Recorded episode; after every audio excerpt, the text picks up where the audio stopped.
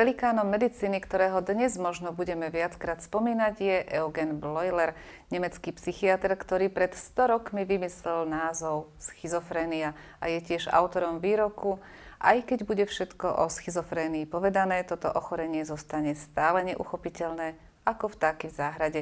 Kam sme sa za 100 rokov posunuli v pochopení a liečbe pacientov so schizofréniou? Milí diváci, vitajte pri sledovaní našej relácie o duševnom zdraví. Dnes otvoríme okná duše do Korán a budeme rozprávať o schizofrénii. Pozvanie do štúdia prijal doktor Dalibor Janoška, medicínsky riaditeľ Pinelovej nemocnice v Pezinku. Vitajte. Ďakujem za pozvanie.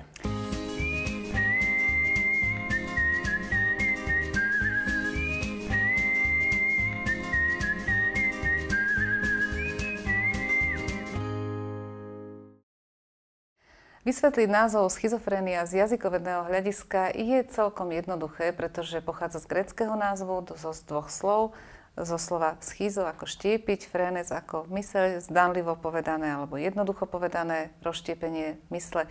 Je to však naozaj také jednoduché, že by pacient so schizofréniou bol niekto ako Dr. Jekyll a Mr. Hyde? Nie. Nie. Tie dve stránky, takéto úplne odlišné, určite k schizofrénii nepatria. Prečo vzniklo k tomu názvu, je možno ťažko dneska pochopiť, ale keď si zoberieme, že ten človek, keď vznikal ten názov a človek ochorel schizofréniou, tak nejako fungoval celkom dobre, komunikoval tak, ako má, a s rozvojom ochorenia sa zrazu uzatváral do seba, bol zrazu iný. A potom prišla tá fáza akútna, kedy sa objavili blúdy, halucinácie, kedy zase sa správal úplne inak. A popri tom, aj v týchto rôznych štádiách, ale boli chvíle, kedy sa tiež správal zase normálne voči svojim blízkym alebo svojej nejakej vzťahovej osobe. A vyzeralo to ako, že má tie osobnosti dve v sebe. Ono to možno ešte je na jednom takom príklade, že niekto mohol mať blúd, že je Napoleon, ale pritom vôbec mu nevadilo, že je oblečený v bežnom oblečení, že sa stravuje bežným jedlom, a tomu sa hovorilo podvojné účtovníctvo a podvojné účtovanie. Čiže aj toto je niečo také, čo mohlo tým ľuďom a vtedy autorom, veľkým psychiatrom evokovať, že ako keby boli v tých chorých našich dve osobnosti alebo viacero. V skutočnosti to ale nie sú dve osobnosti, oni len fungujú v dvoch rôznych realitách. V našej realite a v tej určitej chorobnej, ktorá sa v niektorých fázach ochorenia objavuje. A z tej sa ich snažíme samozrejme liečbou dostať zase do našej reality. Čiže nie dve osobnosti, ale dve reality. Myslím, že takto tomu môžeme rozumieť. Tak myslím, že by sa to dalo. V literatúre sa niekedy stretávame s tým, že je výraz schizofrénia myslený aj vysvetlený nie ako singulár, ale ako plurál. Ako by to bola nie tá schizofrénia, ale tie schizofrénie. A hovoril o tom už aj Bleuler pred 100 rokmi. Čo sa tým myslí? Dôležité bolo, že sa vôbec vyčlenili schizofrénie, alebo to, čo sa vtedy nazývalo, že povedzme, demencia precox od iných ochorení. To, že to nie je asi len jedno ochorenie, už tušili hneď tí prví autori a začali pomaly rozdeľovať ochorenia na rôzne formy paranoidnú alebo katatónu a tušili, že je to niečo spoločné. Dnes vieme, že je to veľmi ťažko povedať ako schizofrénia ako taká. Sú to poruchy schizofrénneho spektra, ktoré sú od veľmi ľahkých stavov až po tie ťažšie. Vieme povedať, že na základe tzv. Deštrukcie a dekonštrukcie schizofrénie, toho názvu, že sa rozdeľujú rôzne obrazy, rôzne priebehy. A je to veľmi dôležité, aby jednak sa vedela dať adekvátna liečba, ale veľmi dôležité pre výskumníkov, aby vedeli, aby nemali celý ten mix vlastne tej skupiny schizofrénií, ktorých môže byť veľmi veľa, a aby vedeli z toho si vybrať len tú jednu časť, na ktorú zamerajú ten výskum, a tam potom môžu výjsť nejaké výsledky. Takže je to teda dôležité aj pre liečbu. Keď hovoríme o skupine schizofrénii alebo o schizofrénnom spektre, ako ste povedali, je možné, že pacienti, ktorí sú na jednej strane spektra, sa liečia nejako inak ako pacienti na inej strane spektra? Áno, tých liekov našťastie máme veľa. A vieme potom vybrať, ktoré viac fungujú na niektoré príznaky, ktoré viac fungujú v začiatkoch ochorenia, ktoré sa dávajú pri rezistentných stavoch. Vieme, ktoré rýchlo zaberajú, vieme, ktoré je možné podávať v injekčnej forme, aby ten účinok mali dlhodobý, aby pacient nemal starosti s užívaním liekov. Každý deň si spomenú na to, že aha, musím tabletku zobrať ráno, na obed, večer alebo raz denne. Takže je to veľmi dôležité aj pre nás, aj pre klinikov, aby sme vedeli, že ktorá z tých foriem alebo aká tá časť schizofrénie to vlastne je. Je to aj dôležité kvôli priebehu, aby sme vedeli odhadnúť, ako to bude prebiehať, na čo musíme dávať pozor, aké známky sledovať, čo sa môže udiať s tým pacientom. Takže to, že sa jedna schizofrénia rozdelila na x časti, a je to dneska podľa každého autora inak, hej, že ktorá tá časť to je veľmi dôležitá pre pacienta, pre nás. Áno, vlastne to nie je iba teoretická otázka, ale veľmi praktická, pretože má priamy dopad na liečbu a na prognózu toho pacienta. Áno. Ako to teda vzniká? Aký proces predchádza tomu, že jedného dňa sa pacient u vás lieči na schizofréniu? Ako toto ochorenie vzniká? Ten, kto bude vedieť presne povedať, že ako ochorenie vzniká, asi dostane Nobelovú cenu. Vieme o tom, že je veľa faktorov, ktoré vplývajú na to, aby ochorenie vzniklo, aby sa prejavilo. A na to je taký trošku iný pohľad v posledných 30 rokoch, ako bol v začiatku, že schizofrénia je ochorenie, ktoré je dôsledkom nejakého poškodenia mozgu, zhoršovania funkcií mozgu.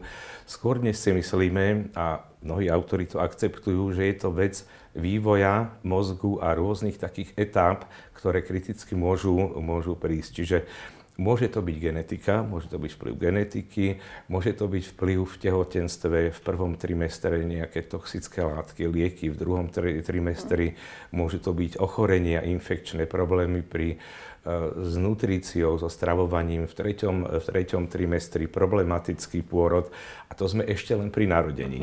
A ďalej samozrejme potom môžu byť ďalšie vrátanie úrazov. Veľmi dôležité napríklad je psychologický aspekt, ako vyzerá vlastne tá rodina u toho dieťaťa. Takže je to také, ako keby si človek niesol také nejaké rizikové faktory v sebe, ktoré môžu byť malé, veľké, môže byť veľa a napríklad sa nemusia ani nikdy prejaviť. Človek, ktorý má takýto základ, geneticky alebo aj s nejakým tým poškodením, môže fungovať relatívne normálne, možno trošku zvláštny, môže mať svoje nejaké muchy, keď to tak hovoríme, ale môže sa stať, že sa to ochorenie u neho zhorší a vôbec teda prejaví. Prejaví sa veľmi často vplyvom, povedzme, toho, že sa nevie socializovať. Vplyvom toho teda, že rodič, častejšie matka, v minulosti sa hovorilo o tzv. schizofrenigénnej matke, ktorá to dieťa nejak nevedela socializovať a ukázať mu jeho miesto vlastne vo svete. A tým pádom človek, ktorý dozrieva, dostáva sa do toho detského veku, potom do puberty, nevie nadväzovať sociálne vzťahy, stráca sa v tom, čo je. A keď toto nedostane v detstve tú správnu výchovu, tak už po puberte veľmi ťažko sa niečomu učí. Sme jednoducho tak daní, že učíme sa, sme schopní sa učiť, povedzme, do tej puberty, lebo pochádzame predsa len z nejakých predkov, ktorí už v 14 rokoch museli byť dospelí, všetko vedieť, a už mozog nepotreboval sa učiť. A keď ten mozog nie je naučený a na nás ten tlak stále je, ľudia sa socializujú a majú stredné školy a partnerstva nadväzujú oveľa neskôr, tak práve preto aj pozorujeme, že tie schizofrénie potom vlastne ako môžu vzniknúť a môžu sa objaviť. Dnes napríklad nikto nevieme povedať, čo urobí s deťmi ten problém ich socializácie a nácviku vzťahov s druhými deťmi, skoré partnerstva, také tie frajerstva na základnej škole a na stredných školách, pretože sú len na Facebookoch a na nejakých sociálnych sieťach a nevedia vlastne nejak ani dobre komunikovať, a toto je niečo, čo chýba. Teda pri tom genetickom základe môže to byť riziko. Ďalšia vec, sú rodičia matky. Dnes taký moderný trend vlastne sú helicopter parents, hej, čiže helikopteroví rodičia, ktorí od malička nad tým dieťaťom krúžia, nedovolia mu nič zažiť hrozné, žiaden úraz, žiadnu chorobu, nič proste takéto. A jednoducho tie deti nie sú vytrenované na to pobiť sa so životom. Áno. Nevieme dneska povedať, čo to urobí a čo to urobí tam, kde ten genetický základ alebo nejaký iný z nejakého iného poškodenia je, ktorý pravdepodobne nejaký máme každý v sebe, aspoň v nejakom percente, zlomku percenta, že čo toto urobí s budúcou generáciou. Tak ako to rozprávate, znie to ako model určitý multifaktorový. Hovoríme tu o nejakej genetickej predispozícii, vplyve ranných infekcií, ranných porodných, treba z adaptačných stavov. Potom sme spomenuli výchovu, vplyv matky, socializáciu, ba dokonca sme sa dostali až ku sociálnym sieťam. A keď sa zle nakonfigurujú, tieto faktory môžu vlastne nakoniec viesť ku prepuknutiu ochorenia. Áno. A to si ešte viem predstaviť, že možno je tých faktorov viac, ani ich nemáme všetky identifikované. Že o nich nevieme. Ja len čo si pamätám, ja za tých 36 rokov, čo robím psychiatriu, koľko sa objavilo názorov. Toto vplýva na to, toto je, existujú prióny, je to hliník, je to neviem čo. Áno. Čiže nevieme vôbec o tom, čo všetko vlastne je medzi tými mnohými faktormi. No, potom sa niečo diviť, že tu máme tie mýty a legendy, pretože tam, kde nemáme reálne a relevantné informácie, vzniká priestor pre domnienky. Ja som vybrala 8 najčastejších, tak ich skúsme spoločne sa k ním vyjadriť a možno, že ich aj zodpovedať. Začnem týmto. Schizofrénia je nevyliečiteľná choroba. To je asi najčastejší mýtus. Je to mýtus, alebo máme to takto nazerať? Cukrovka je nevyliečiteľná choroba, je vyliečiteľná trojnásobná zlomenina nohy, hej, vždy tam zostane niečo. Musíme sa pozrieť na schizofréniu, že aj keď nevieme ju úplne vyliečiť, povedzme, alebo len v určitom malom percente sa dá úplne vyliečiť, potom je otázna tiež debata, či to bola práva schizofrénia, ale veľmi dobre sa dá liečiť u veľkej väčšiny pacientov práve vďaka liekom, ktoré dnes máme. Veľmi dobre sa dá liečiť a naozaj, keď pacient je disciplinovaný, aj tá jeho rodina a užíva tú liečbu, tak má pred sebou skoro úplne normálny život so všetkými pozitívami, ktoré môžu byť. Všimla som si aj medzi kolegami, že posledných možno 10 rokov a možno menej ako 10 rokov sa etabloval výraz úzdrava. Neviem, či je úplne správny z jazykového hľadiska. Možno by sme jazykovo správne mali hovoriť úzdrave, nie úzdrava, ale je taký terminus technicus, pod ktorým máme na mysli asi toto, že ten človek sa vráti do svojho života, môže fungovať, ale nebavíme sa o tom, či ochorenie bolo vyliečené alebo nebolo vyliečené. To sa týka zrejme nielen schizofrénie, ale aj tých ostatných ochorení. Myslím si, že sa to týka na prostej väčšine ochorení. Poďme k ďalšiemu. Okrem infekčných, kde sa dá snáď hovoriť o vyliečení, ale pre iných metabolických, neurologických, mnohých iných, kardiovaskulárnych, plúcnych, naozaj hormonálnych, presne. Môžeme hovoriť len o nejakom stupni úzdravy a o tom, že by človek bol úplne vyliečený, ako asi veľmi ťažko. Asi je väčšina ochorení v medicíne jednoducho takéhoto charakteru. Poďme k ďalšiemu. Schizofrénia je spôsobená odburávaním a atrofiou mozgovej hmoty. Je to takto? To sa myslelo dlho, že je to spôsobené, aj ten pôvodný názov schizofrénie vlastne krepelinou bol demencia precox, čiže predčasná demencia. A skutočnosťou je, že pri dlhom trvaní schizofrénii sa objavujú akési také malé alebo mierne zmeny na mozgu, trošku možno závažnejšie ako u inej populácii, ale dnes je iná teória o tom, že je to vývojové. Hej, čiže je množstvo faktorov, ktoré pôsobia od počatia alebo pred počatím, keď zoberieme aj genetické, až do toho vývoja, do puberty a prinášajú sebou rozvoj toho ochorenia. To, že sa to ochorenie už rozvinie, má za vplyv, že mozog funguje trošku inak. Tie spájanie tých dráh a fungovanie synapsí. Dnes existuje veľký výskum tzv. Konektómu, čiže ako sú pospájané rôzne úrovne mozgu spolu.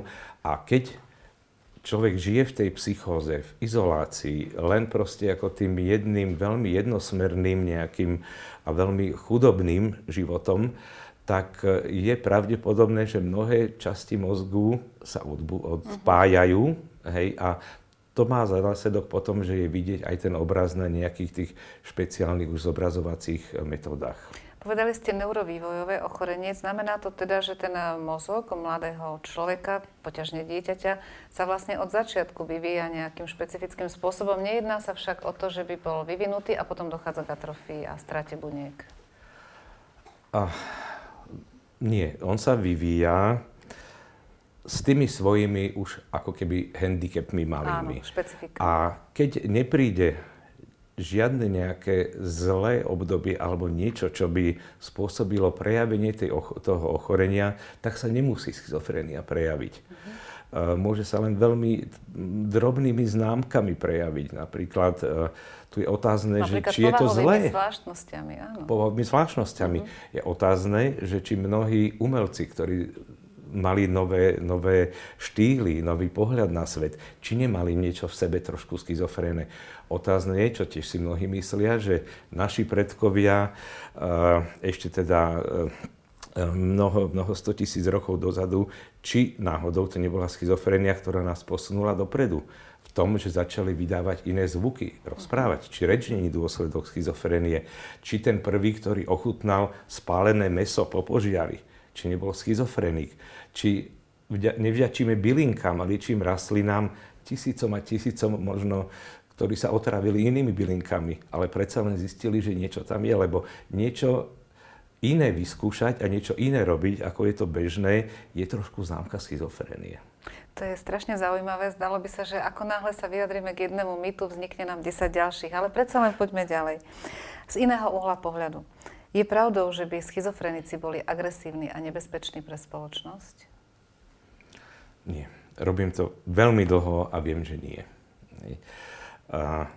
Agresivita sa môže objaviť u každého z nás. V určitej situácii môže sa objaviť agresivita, samozrejme, keď je živená pri pacientovi, ktorý má schizofréniu nejakými nepríjemnými blúdmi alebo halucináciami, ktoré ho k niečomu navádzajú, môže sa objaviť agresívne správanie. Ale o nič viac, alebo by som povedal, určite by som sa menej bál, ako keď niekto je rozbehnutý toxikoman, alkoholik ťažko závislý, alebo porucha osobnosti, po starom psychopat, ktorý nemá vyvinuté vyššie city, ktorý sa nevie vcítiť empaticky do druhého, ktorému nezáleží na tom, či druhý trpí alebo má bolesť, ktorému robí radosť to, že niekto druhý niečo takéto zažíva. Keď niekto sa nebojí riskovať, takže ohrozuje druhých jazdou autom, motorkách a neviem čo, to sú oveľa nebezpečnejší ľudia a tam tá agresivita je. Ale agresivita patrí k človeku, agresivita patrí v dnešnej dobe, bohužiaľ, je iná, alebo veľakrát ju vnímame aj v drobnostiach a zbytočne, bola keď agresivita bola jasná. Človek vedel, prečo toho druhého buchne s tým kijakom, alebo prečo zabije nejaké zviera. Dnes s tým kijakom buchne, pretože je to porucha osobnosti, alebo niečo zviera zabije. Tam tá motivácia je ťažko pochopiteľná. Áno. Takže je to o niečom inom, ale určite nebudem nikdy v živote súhlasiť, že by pacienti, ktorí ochoreli na schizofréniu, boli agresívnejší ako iní. Myslím, že o tom nesvedčia ani štatistické dáta. Máme predsa určité údaje o tom, či je kriminalita a v tejto skupine ľudí u pacientov so schizofréniou vyššia ako v ostatnej populácii a pokiaľ je mne známe, tak nie je vyššia. Hoci takéto merania už boli robené. Nie. V poslednej dobe sa veľmi až tak nerobia. Samozrejme sa tieto kvôli rôznym veciam, ktoré obmedzujú tie výskumy, ale naprosta väčšina, keď si aj zoberiete tých sériových vrahov alebo tých zvláštnych, ako to nie sú pacienti so schizofréniou. Áno, môže schizofrénia niečo urobiť. Videl som aj to, že mohli niekomu ublížiť, mali potom ochranné liečenie. Paradoxne z toho veľmi potom profitovali. Hej, keď niekto sa ocitol v nemocnici na niekoľko mesiacov, mohol sa dostať do takého stavu, čo pre mňa ako psychiatra bolo dôležité, že zrazu som videl, keď pacient, ktorý mal závažný trestný čin a bol povedzme pol roka, zrazu je veľmi, keď to tak môžem povedať, normálny. Veľmi ľudský, objavilo sa niečo v ňom iné. A čiže aj tá dlhá hospitalizácia mala potom význam pre neho. Mala svoj terapeutický účinok. Áno. A je veľmi zlé sa pozerať na schizofrenikov, pacientov so schizofréniou, že sú to agresori, že sú nebezpeční, že ich treba zatvárať, že ich treba trestať. Nedaj Bože, ako sme sa v poslednej dobe dozvedeli, že v USA trebárs popravili pacienta s psychózou, tak to sú veci, ktoré mne sú absolútne cudzie. Ani sa nemajú o aké teoretické základy oprieť, to je pravda. Jeden z mýtov hovorí, že schizofrenia prichádza náhle, bez varovania, zo dňa na deň, ako stav náhleho šialenstva. Je či nie je to takto? Nie. Keď niečo príde náhle z úplného normálneho fungovania, je to väčšinou niečo iné. Ale stať sa to môže? Môže sa to stať, ale úplne najčastejšie sú to drogy, môže to byť úraz, môže to byť nádor mozgu, môže to byť nejaké metabolické ochorenie. Možno aj nejaký stres. Aj stres ťažký. Môže, áno, pri nejakej danosti osobnostnej, samozrejme, ale schizofrénia ako taká sa rozvíja veľmi plíživo väčšinou a objavujú sa príznaky veľmi, veľmi skoro. Dokonca sú výskumy, ktoré ukazujú u detí, ktoré neskôr ochorejú na schizofréniu, že nejaké príznaky sa objavujú už 10 rokov predtým, ako vznikli. Aj trebárs halucinácia, existujú s nimi normálne. Ale potom sa objaví to obdobie, kedy sa pacient dostáva do toho svojho fantazijného sveta mimo reality, nepotrebuje spoločnosť, nepotrebuje komunikovať tak ako. A toto je to obdobie vlastne také prodromálne, ktoré trvá rôzne dlho, môže trvať 2 roky, 3 roky, niekedy aj dlhšie. A berú ho ako zvláštneho, lenivého, aj tá rodina, snažia sa ho motivovať tými pseudoradami a vlastne, že je chorý, zistia až tedy, keď to ochorenie sa dostane do tej ďalšej fázy, kedy sa objavia halucinácie, blúdy alebo nejaké poruchy správania. Ešte budeme o tých fázach hovoriť. Skúsme si však vysvetliť alebo povedať a prezradiť, či môže marihuana vyvolávať schizofréniu. To býva častá otázka. Jednoznačne môže. Mnoho výskumov ukázalo, že marihuana spúšťa psychózu, ktorá je identická so schizofréniou. To znamená, že tak, ako sme hovorili o tých rôznych príčinách, že ktoré sú, hej, a povedzme niekde tie sociálne problémy, alebo mohlo to byť nejaké závažné ochorenie, tak marihuana je ďalší taký faktor, ktorý ten mozog dá mu taký ten posledný úder, aby sa prejavili tie faktory, ktoré by inak mu mohli pomáhať normálne existovať a neobmedzili ho, nevyvolali by schizofréniu, ale marihuana môže vyvolať aj kedy aj nie v častom fajčení, veľmi často, keď už je to tzv. Ten hulič, ktorý veľmi často si dáva, tak tam už aj štúdie ukázali, že ten mozog sa poškodzuje typicky ako pri schizofrénii.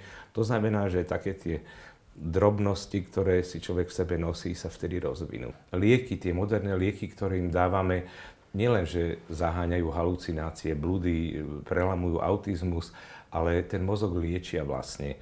A keď niekto si dáva tú marihuanu ako samoliečenie, tak vlastne si ten mozog ničí ďalej a všetky tie štúdie to naozaj ukázali, že poškozuje to mozog. Veľa mladých ľudí by nám možno teraz oponovalo, že si to dali 1, 2 krát, 5 krát, 10 krát a žiadnu schizofréniu z toho nemali. Ja to vnímam v mojej ambulancii tak, že ona tá marihuana pre časť populácie môže byť zábavná party droga na tento spôsob. Problém je, že zo 100 užívateľov jeden má túto komplikáciu. A ja teda vnímam, takisto som nepriateľ, a vnímam to riziko marihuany v tom, že my nevieme, kto je ten jeden. My nevieme vlastne dopredu povedať, kto z tých, môžu to byť moje deti, môžu to byť moji susedia, moji pacienti. Nevieme dopredu a v tom je ona vlastne nevyspytateľná. A nikdy nevieme ani povedať to, že či mu poškodí už len to rekreačné fajčenie, že to raz za týždeň alebo 2-krát, 3-krát si to dám v živote, už aj to môže poškodiť. A na druhej strane sú tí, ktorí fajčia veľmi často a naozaj ten mozog poškodení nemajú schizofréniu alebo schizofrénne ochorenie nevznikne. V tom je zákerná, že my nevieme, kto je ten predisponovaný dopredu. To sa nedá podľa ničoho predikovať. Áno. To je ako s alkoholom. podobne. U alkoholu tiež človek nevie z tých 100 ľudí, ktorí začnú popíjať, že ktorí sa prepracujú k delíriám a k ťažkým závislostiam. Takže takto treba určite pozerať, si myslím, s určitou opatrnosťou na tie psychoaktívne látky. Nebudeme sa dlhšie zdržiavať pri otázke, či majú všetci pacienti rovnaké príznaky, lebo to sme už naznačili, že ich je viacero druhov a môže to mať rôzne obrazy. Čo ma však ale veľmi zaujalo, je tvrdenie, že žiadna schizofrénia neexistuje. Je to iba umelý medicínsky konštrukt, ktorý nedovolí tieto formy existencie ako slobodného prejavu života človeka. Ako sa k tomuto môžeme postaviť? Je veľa názorov, a to sú také internetové názory veľakrát, že niečo neexistuje, že je to výmysel, koronavírus je výmysel a tak ďalej. A mnohí autori, skôr povedzme filozofovia v minulosti, ktorých dnes radíme do takej zvláštnej skupiny antipsychiatri, mali tento názor, že za to, že niekto je nekonformný a je iný ako druhý, nemusí byť schizofrenik. Oni niečo mali trošku pravdu, pretože tie pravidlá pre schizofréniu neboli voľakedy také jasné a nálepku schizofrénie mohol dostať naozaj aj nekonformný človek, excentrik alebo zvláštny v niečom. A veľmi zaujímavé napríklad bolo, že po vojne sa porovnávali výskyty, alebo ako diagnostikujú britskí psychiatri a americkí. Americkí až o 60% viac diagnostikovali schizofréniu. To znamená, keby ten istý pacient so schizofréniou... Ten istý pacient bol v Amerike, tak má schizofréniu. A potom preletí oceán a už ju schizofréniu nemá. Čiže toto je niečo, na čo... Ale aj tí autori, ktorí teda nie sme veľmi nadšení z toho, čo robili, alebo aj robia, antipsychiatria je niečo, čo nám život sťažuje. Na druhej strane poukázali veľakrát na to, čo máme zmeniť aj svoj názor, zlepšiť v tom prístupe k pacientom. Takže toto nám napríklad dali, že aby sme boli bdelejší a naozaj veľmi dobre diagnostikovali schizofréniu, aby ju nedostali pacienti, ktorí majú niečo iné. Keď niekto si dá pervitín a má pritom nejaké psychotické príznaky, urobí trestný čin, aby mu znalec nedal schizofréniu. To už by sa s ním ťahalo celý život. A hlavne to nie je to ochorenie. A nie je to pravda vlastne. Takže určite schizofrénie existujú. Mohli by o tom hovoriť mnohí pacienti, ktorí si veľmi dobre uvedomujú, čo im je, s ktorými máme veľmi dobré vzťahy, s ktorými spolupracujeme. Mohli by o tom hovoriť rodiny, ktoré si zažili taký ten zlý priebeh u pacientov o tom, že či schizofrénia existuje alebo nie. Takže samozrejme, že existuje. Skúsme sa pozrieť na schizofréniu cez čísla. Čo hovorí štatistika? Schizofréniou trpí približne 1% populácie naprieč zemepisnými šírkami, naprieč kultúrami. To je zaujímavý jav. Tým pádom na Slovensku približne 50 000 ľudí. Vek, kedy sa ochorenie prvýkrát prejaví u mužov, je medzi 15 až 25 rokov života, u žien trošku neskôr, 25 až 30 rok života. Čo však je ale zaujímavé, niekedy medzi prvými príznakmi a skutočným začiatkom liečby môže uplynúť u konkrétneho pacienta neuveriteľných až 8 až 10 rokov. A na to sa chcem práve spýtať, ako je to možné, prečo je tam taká dlhá doba, kým sa začne liečiť, prípadne ako sa to ďalej vyvíja. Vieme, že úplne úžasne by bolo, keby sme vedeli liečiť od začiatku, od prvého dňa. Ten prvý deň sa veľmi ťažko, ale dá nájsť, pretože, ako sme hovorili, je ten priebeh vlastne plíživý, tá choroba sa vplíži do života človeka, jeho rodiny a trvá niekoľko rokov, tie 2-3 roky, kým sa nič kvázi nedeje. Kým sa len ten pacient izoluje, je v tom autistickom svete svojom a potom môžu začať niektoré tie príznaky, že už začína byť vzťahovačný, má nejaké poruchy vnímania, čiže nejaké halucinácie, počuje nejaké hlasy. Ale toto stále ešte nejak veľmi neovplyvní to jeho správanie. Neprivedie ho to k lekárovi. Neprivedie ho to k lekárovi. Väčšinou, a bohužiaľ, privedie až keď sa niečo stane so správaním alebo s jeho existenciou ako takou. Čiže keď niekto začne úplne zle fungovať, v práci, v štúdiu napríklad, zle fungovať v rodine, inak sa mu narušia vzťahy so svojimi najbližšími, začne byť precitlivý na nich, vzťahovačný, môže sa im vyhrážať trebárs alebo niečo a vlastne až keď sa niečo takéto deje, tak si povie rodina, že aha, niečo tu je zvláštne, toto už chce doktora. Áno. A preto to trvá tak dlho naozaj, pretože nevznikne tá schizofrénia zo dňa na deň ani po týždni. Je to vec, ktorá trvá roky. Samozrejme, čím dlhšie trvá, tým potom môže byť aj povedzme pobyt v nemocnici dlhší, iná je potrebná liečba, spôsob liečby, ktorý je potrebný. Inak sa spolupracuje s tým pacientom, ako keď príde čím skôr. Keď si všimne rodina, že niečo sa deje a začne sa ešte v tom prodrome, je to vtedy vlastne najlepšie, zachytí sa to a tá prognóza je úplne najlepšia. Ďalšia vec je, že mnohí pacienti, teda aj keď sa dostanú po tých rokoch, liečba zaberie dobre na prostej väčšine, dostanú sa domov, fungujú, ale to, čo si každý nejak človek myslí, že keď berie lieky od doktora, však už sa mám dobre, už som vyliečený.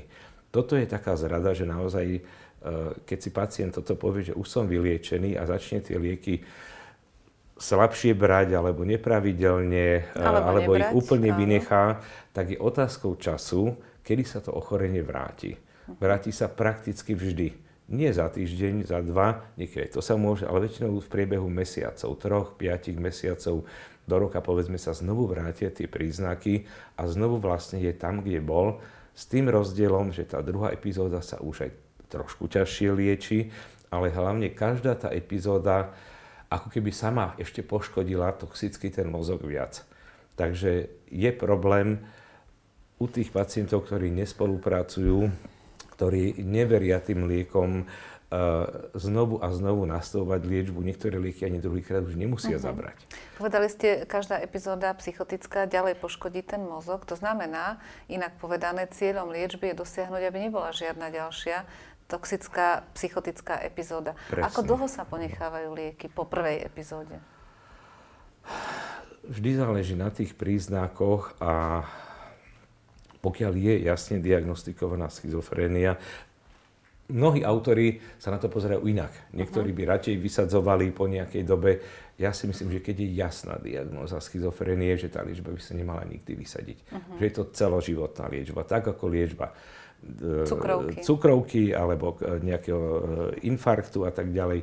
Je to niečo, čo sa musí liečiť.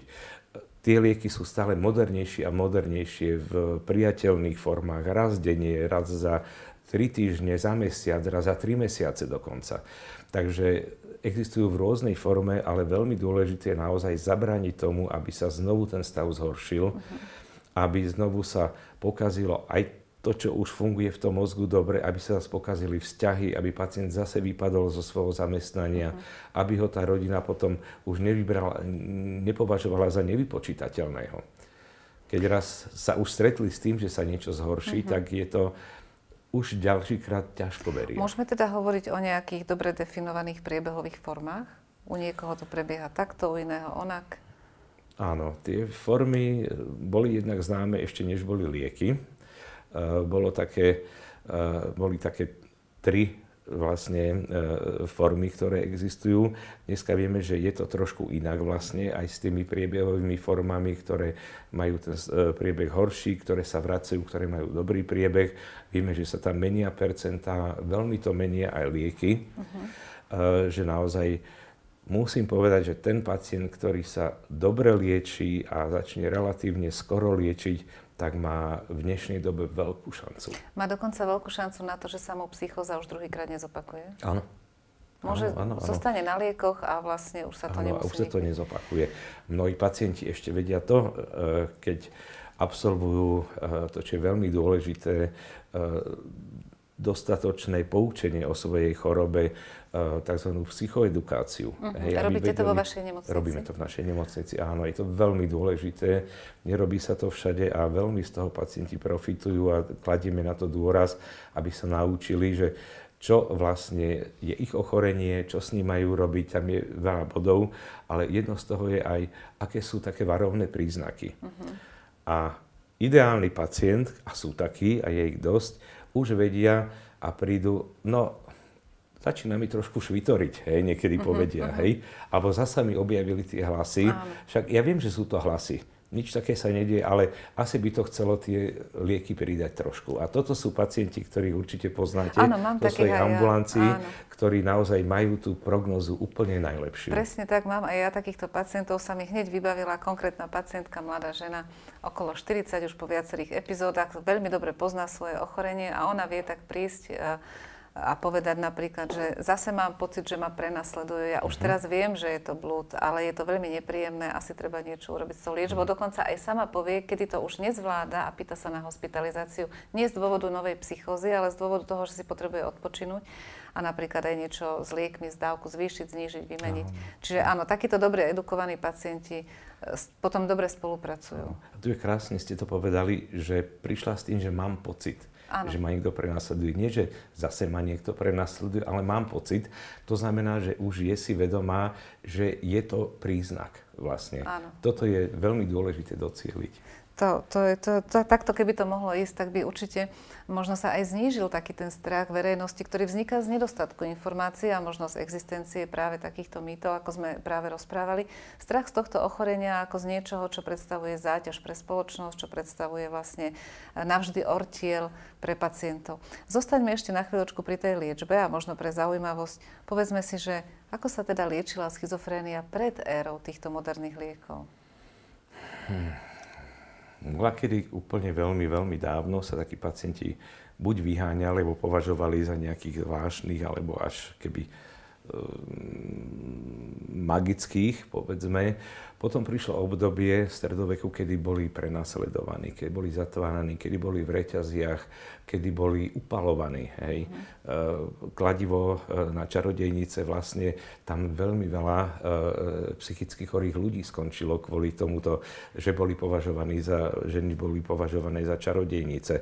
A vlastne tu Filip Pinel, podľa ktorého máme meno, bol francúzsky psychiatr, ktorý sňal reťaze pacientom a povedal, ale oni musia chodiť voľne, musíme sa k ním správať ako k ľuďom.